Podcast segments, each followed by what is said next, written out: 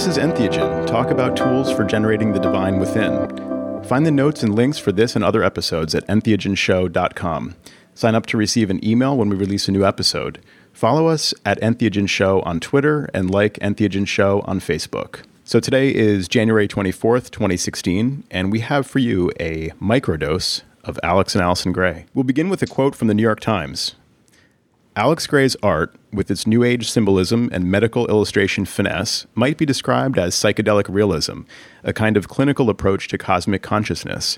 In it, the human figure is rendered transparently with X ray or CAT scan eyes, the way Aldous Huxley saw a leaf when he was on mescaline. Every bone, organ, and vein is detailed in refulgent color. Objects in space are knitted together in dense, decorative linear webs basically it's really psychedelic. Super psychedelic.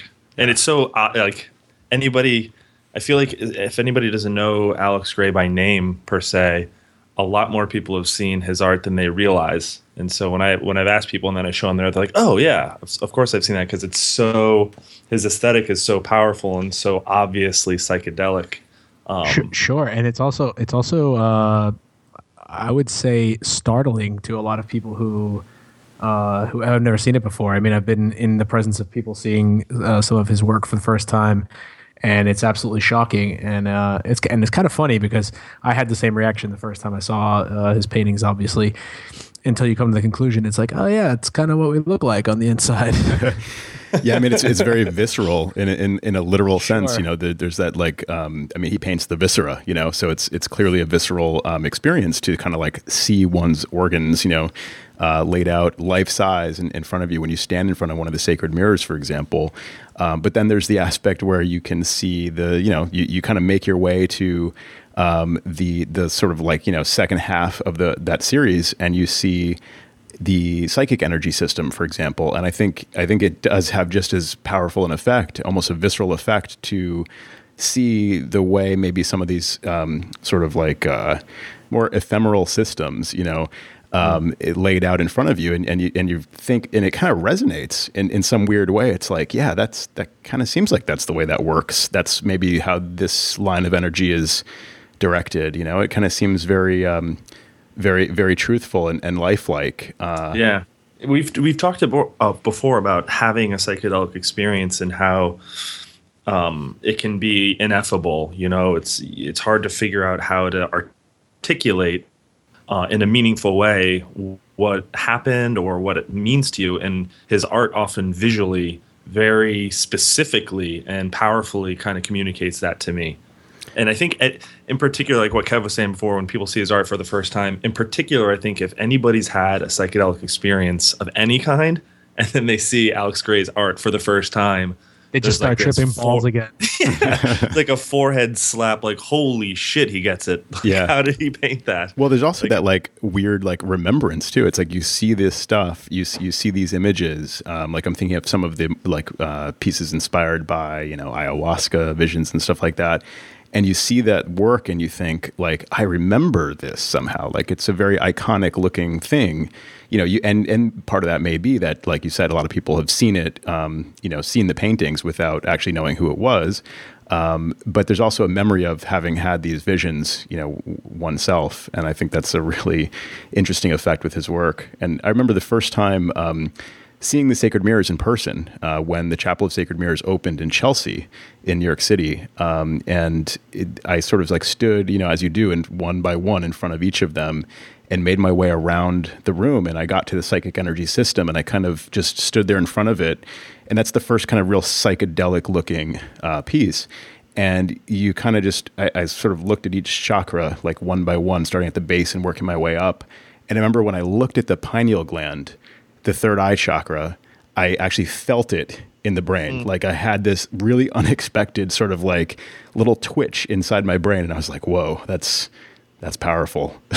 Tiny little squeegeeing. Yeah. yeah, that's definitely the I would say the reaction. You know, we were saying before his uh, his painting of of muscles and nerves and, and just kind of all the all the viscera of the the body. For me, that was really powerful at the beginning because I think I have always been kind of squeamish about those kind of things. I don't like blood. I didn't like you know, I just there's a lot of things I just didn't want to think about in the world, you know, and uh, seeing his paintings was shocking at the beginning, and then as I, I had kind of like more contact with them, it is almost like uh, uh, I don't know, it started to feel like like what a tremendous uh, message it was sending, and, and just sort of bringing you back to the reality of of yourself, you know, and it's um, I think one of the brilliant parts of his artwork is kind of bringing people back to their true nature, which is you know something that the the entheogen itself is uh, you know I guess used for. Just uh, just seeing the the viscera and being able to be comfortable with it uh, was a big was a big step for me because it's something I didn't want to think about. It made me I don't know grossed out most of my young part of my life. If if I remember correctly, I'll, I'll like his detail of you know the inner workings of the human body came after a time early in his life when he was there for autopsies like he was actually you know looking at you know it wasn't like looking at x-rays or looking at pictures in books but you know what kind of fed his art was this you know it, real life observation of what the body looks like on the inside I don't, I don't know how that relates to his you know what he was studying or what he was doing professionally. But I remember that from the a, a book of his called uh, Transfigurations, which uh, I bought when I first saw his art, um, or at least saw his art knowing it was his art, uh, at the Chapel of Sacred Mirrors when it was in Chelsea. And do, Joe, do you know when it when it opened? Because I think I was there around 2006, 2007. Yeah, I uh, think they opened like late 2004. I want to say like September 2004. Okay. Um, so I was living in New York at the time, and um, uh, you know, a friend of mine was like, "Let's check out you know this art gallery in Chelsea," and we went in, and I immediately resonated with me because I know I'd seen his art somewhere before, but I didn't know where. And I think later I discovered it was on a an album um, or two that I'd seen, where you know, and, and then seen it at a music festival represented, you know, or seen it, you know, on per people's cars or just all over the place. Um, and then going to the art gallery was just magnificent. You know, it was incredible, and um, and then seeing the, the, the sacred mirrors, and I bought that book then, and it was kind of it, it was cool to learn about the history of him as a person and as an artist. Like they, they have some images of things he created when he was a teenager or even younger and it seemed apparent that from from a very early age he was he was you know a genius like really gifted in, ter- in terms of his art. And one thing the book laid out is how he his whole imagery and kind of tone with his art was pretty dark like when he was young. And it, it was um, you know sometime into his early adulthood or uh, that he he just sort of you know became like colors were introduced and the the the mood of his art like took on a way more optimistic uh, inspirational illuminating um, turn yeah i think it was it probably coinciding with his relationship with allison um, you know, and, and they've often talked about uh, the when they sort of got together. You know, it was like a series of, of coincidences and you know a little little bit serendipitous. Um, and I think uh, Allison was having a party and a professor of theirs had uh, given, you know, offered offered up uh, a dose of LSD, something like that. It was Alex's first trip, and and he, you know, sort of fell in love with Allison. They fell in love, and um, and I, I, you know, they they've journeyed together, and they've, I guess, um, one of these early uh, early experiences that they shared uh, with, you know, sort of doing the, the traditional, um, you know, like deep journeying work where they're sort of laying side by side in a bed uh, blindfolded uh, on a you know probably fairly high dose of LSD. They described you know basically seeing the same vision, which um, Allison painted as I think it was like the jeweled net of Indra, uh, one of her paintings, um, and Alex painted as the universal mind lattice, which is one of the sacred mirrors. And um, they both had the same vision as they described it, and they painted it in sort of two different ways. But it seems like kind of right around that time when they got together is when Alex's work specifically, you know, sort of turned more toward the light, more toward the, you know, as you described it, colorful and and uh, super trippy uh, stuff that it is now. Yeah, that's what I meant before too about him him and his artwork kind of bringing bringing people back to their their true nature. It seems like uh, there's you know one thing I've heard him say time and time again in, in interviews is that uh, when he when he had these first experiences, uh, he just he was blown away by um, the what he saw as the human capacity to uh, to love and to and to do acts of kindness and uh, and I think you know that's probably very evident in all of his artwork. There is that kind of uh, optimism, as you said before, but behind it. Absolutely, um, yeah, and it has that effect. I, you know, I often um, think about like when I first started listening to the Beatles, you know, and and like just kind of going through some of their albums and stuff, and then and like how many of the songs I already knew, and I actually didn't even know it was their work you know, and, and, it's like one of those things where you just yeah. discover like how prolific some, you know, an artist is or yep. a group of artists. And it's like, man, this is everywhere. Like I've heard this since I, I was, you know, since I can, as far back as I can remember in, in car commercials and, you know, and, and all over the place. And it's almost the same kind of thing with, with Alex's work. Um, you know, you, like you said earlier, Brad, like you, there's album covers that you've probably seen and you didn't even know it was his work. Yeah, um, yeah. I mean, the, most famously, he's he's of course worked with you know my favorite band in the world, Tool, um, and but he's also worked with Nirvana. Not a lot of people like remember. I think it was on the inside of In Utero. Um, he he has uh, he has a piece there, and I mean that was, I certainly remember that album from way before I knew you know who Alex Grey was. Um, but he's incredibly prolific, and his art is just everywhere. And so if you didn't think you knew Alex Grey, you you probably already know his work, and you should kind of just dive well, off the deep end with it. And f- and forget about where you can you know see it physically. I mean, how many times I, I don't know. At least in my own personal experience, I've had a number of um, experiences with. Uh, with my girlfriend that I can only describe as Alex Grey moments, you know, and they're, you know, that's the, that's literally that's the best way I can find to describe them. It's that there's a uh, there's something happening in a in a psycho emotional spiritual realm that uh, the only thing I've seen that even compares to it are things that I've seen in Alex Grey paintings. Absolutely. And if his art weren't enough of a legacy, I think kind of the the, the real brilliant legacy is his work with with Allison and creating Cosm and and what they're trying to do there and and you know what that's going to mean for future generations. Absolutely. Um, yeah, so Cosm is the Chapel of Sacred Mirrors. Uh, right now, it resides in Wappingers Falls, New York, upstate New York.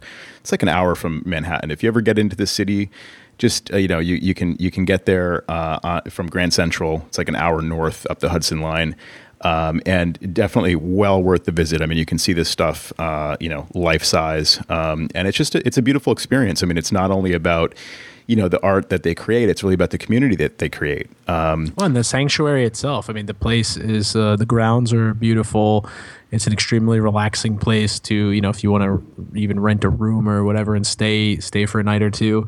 I think it's just a just a very like peaceful beautiful place to spend a couple days. Actually it's so peaceful and beautiful that joe got married there. That's true. That's exactly right. I highly recommend it. They do yeah they, they do weddings. Um, they do bar mitzvahs. No i'm just joking. Um, but they, they do probably. Um, and uh, they, uh, they right off the website i'll just tell you the mission of the chapel of sacred mirrors Cosm is to build an enduring sanctuary sanctuary of visionary art to inspire every pilgrim's creative path and embody the values of love and perennial wisdom. And it's a, you know obviously a very refined kind of statement from them. I think that that's exactly what they're what they're up to, um, and you sort of do have to visit it to really get that feeling. But it's just a, a beautiful, not only visually but just in a it, it's beautiful in a uh, in a feeling way. That is a very good way to put it because I think uh, I tend to be very, very cautious at the beginning when I approach new things and particularly new groups. And I have to say that when I was going there for the first time, I did have a fear that I was going to a cult or to visit some sort of uh, cult cultish place and that I was going to feel a little bit, you know, out of the loop and until I drank the fruit punch. And uh, and you know, or there was going to be like a David Koresh Waco feeling to everything. And I can tell you sincerely that there's none of that, and it's a place where you uh, feel extremely comfortable, and there's no doctrine and no dogma, and it's just a, a place where you can freely pass through and and uh, be yourself. One of us. One of us. we highly encourage listeners to check it out. Cosm.org is where you can find out more about renting rooms, visiting Cosm. They have full moon ceremonies every month. Uh, they have awesome events there on a regular basis and some pretty great parties. So check out Cosm.org. Yeah, you know, uh, uh, get, getting back to the point of, I don't know, I, I had a very interesting evolution with uh, the, with Alex Grey because I, I, you know, I, I went uh, with Joe in the beginning to uh, to to see the gallery and uh, when it was in New York City and. Uh, like I said, the paintings were a little bit startling to me in the beginning. It took me kind of a long time to come around. Uh, Alex was always there. He was a person you'd you'd see. He'd be talking to people, but you know, I was a young guy. I'm a little bit out of my element. Stoned hippie, you know, just call it like yeah, call it like it is. just a stoned hippie. Didn't know exactly how to how to take things, and you know, and uh, definitely didn't think about approaching him in any way because I didn't have anything to say at that particular time. But um, it's been fascinating. Um, kind of cyclically coming back to Alex Grey as you progress yourself and every time you come back, uh, th- everything's just so much more meaningful. And uh, especially the things he has to say, I think he's uh, he's a great person to listen to. And again, he does no proselytizing and no uh, no convincing. I think he just speaks very articulately about uh, things that are very hard to to speak about and things that are very important. So it's kind of like I don't know. It's kind of like you're you know hanging out with this guy for like a few years, and then you're like like holy shit that's michelangelo. Like he painted the fucking sistine chapel you know? But you didn't know you know? It, it, took you years to figure it out. Yeah exactly. Um, you know, to that point, um, I remember uh, look, looking at a signed um, album cover. Uh, just speaking of Tool again, it was the uh, Lateralus uh, vinyl, and it was like autographed by the band uh, as a gift for Alex, and it will be exhibited at some point as part of like the Tool shrine they're putting together at Cosm. Uh, but this this piece had a quote from from Adam Jones on it, and it said something like Alex Grey, a modern master. And I realized, you know, we this is such an honor to be able to like just just you know talk to talk to someone, just get their perspective. This is someone whose art will be appreciated for generations to come, you know, many years to come. Uh, and whose legacy, as you mentioned earlier, Kevin, will be in the Chapel of Sacred Mirrors. But Alex is there and Allison are there now, and you can go and visit them. And it is just kind of amazing to to just be able to have that, uh, you know, have a conversation with with someone who who makes such amazing art, you know, and just transforms so many people's lives. It's it's incredible. Yeah, and the two of them are so approachable, and at any moment in any event, you can easily approach either one of them and get into a great um, meaningful conversation and and for long periods of time. I mean, they're they're there to to chat, and I think their whole attitude and uh, their character is just a great testament to what uh, the whole kind of community is about, and and uh, especially just that personability and the lack of uh, there's no ego at all on their on their part, and I think it just uh, it just makes you feel very comfortable very quickly. Definitely, yeah, absolutely. Um, so speaking of talking with uh, with Alex, we are highly looking forward to um, the interviewing Alex Grey in the near future for for an episode of Entheogen. So stay tuned for that. Um, if you have any questions that you'd like to uh, have us pose to Alex, you're welcome to email info at entheogenshow.com. Um, in fact, if you want to have the chance of hearing your voice on the show, uh, just you know open up that voice memo app on your iphone and uh, record a quick voice you know question a, a, voice note for us and email it off to info at entheogenshow.com and uh, you know we're going to look through those and we may we may uh, play it on the air. So if you have any questions for alex and allison uh, you have any comments about their work about cosm uh, just send that over to us and we'd, we'd love to share that on the air with alex and allison thank you.